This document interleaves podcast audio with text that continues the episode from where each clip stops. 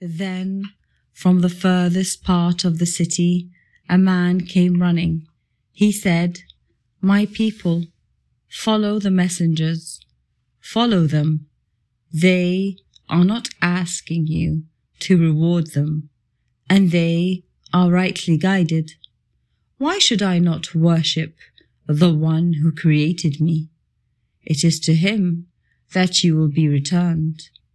How could I take besides him any other gods, whose intercession will not help me, and who would not be able to save me if the Lord of mercy wished to harm me?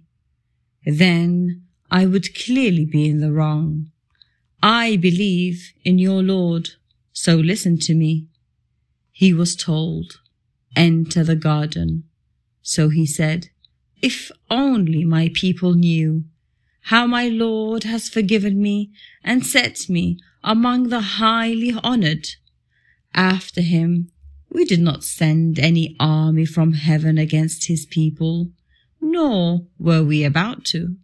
There was just one blast, and they fell down lifeless. Alas for human beings, whenever a messenger comes to them, they ridicule him. Do they not see how many generations we have destroyed before them, none of whom will ever come back to them? Yet all of them will be brought before us.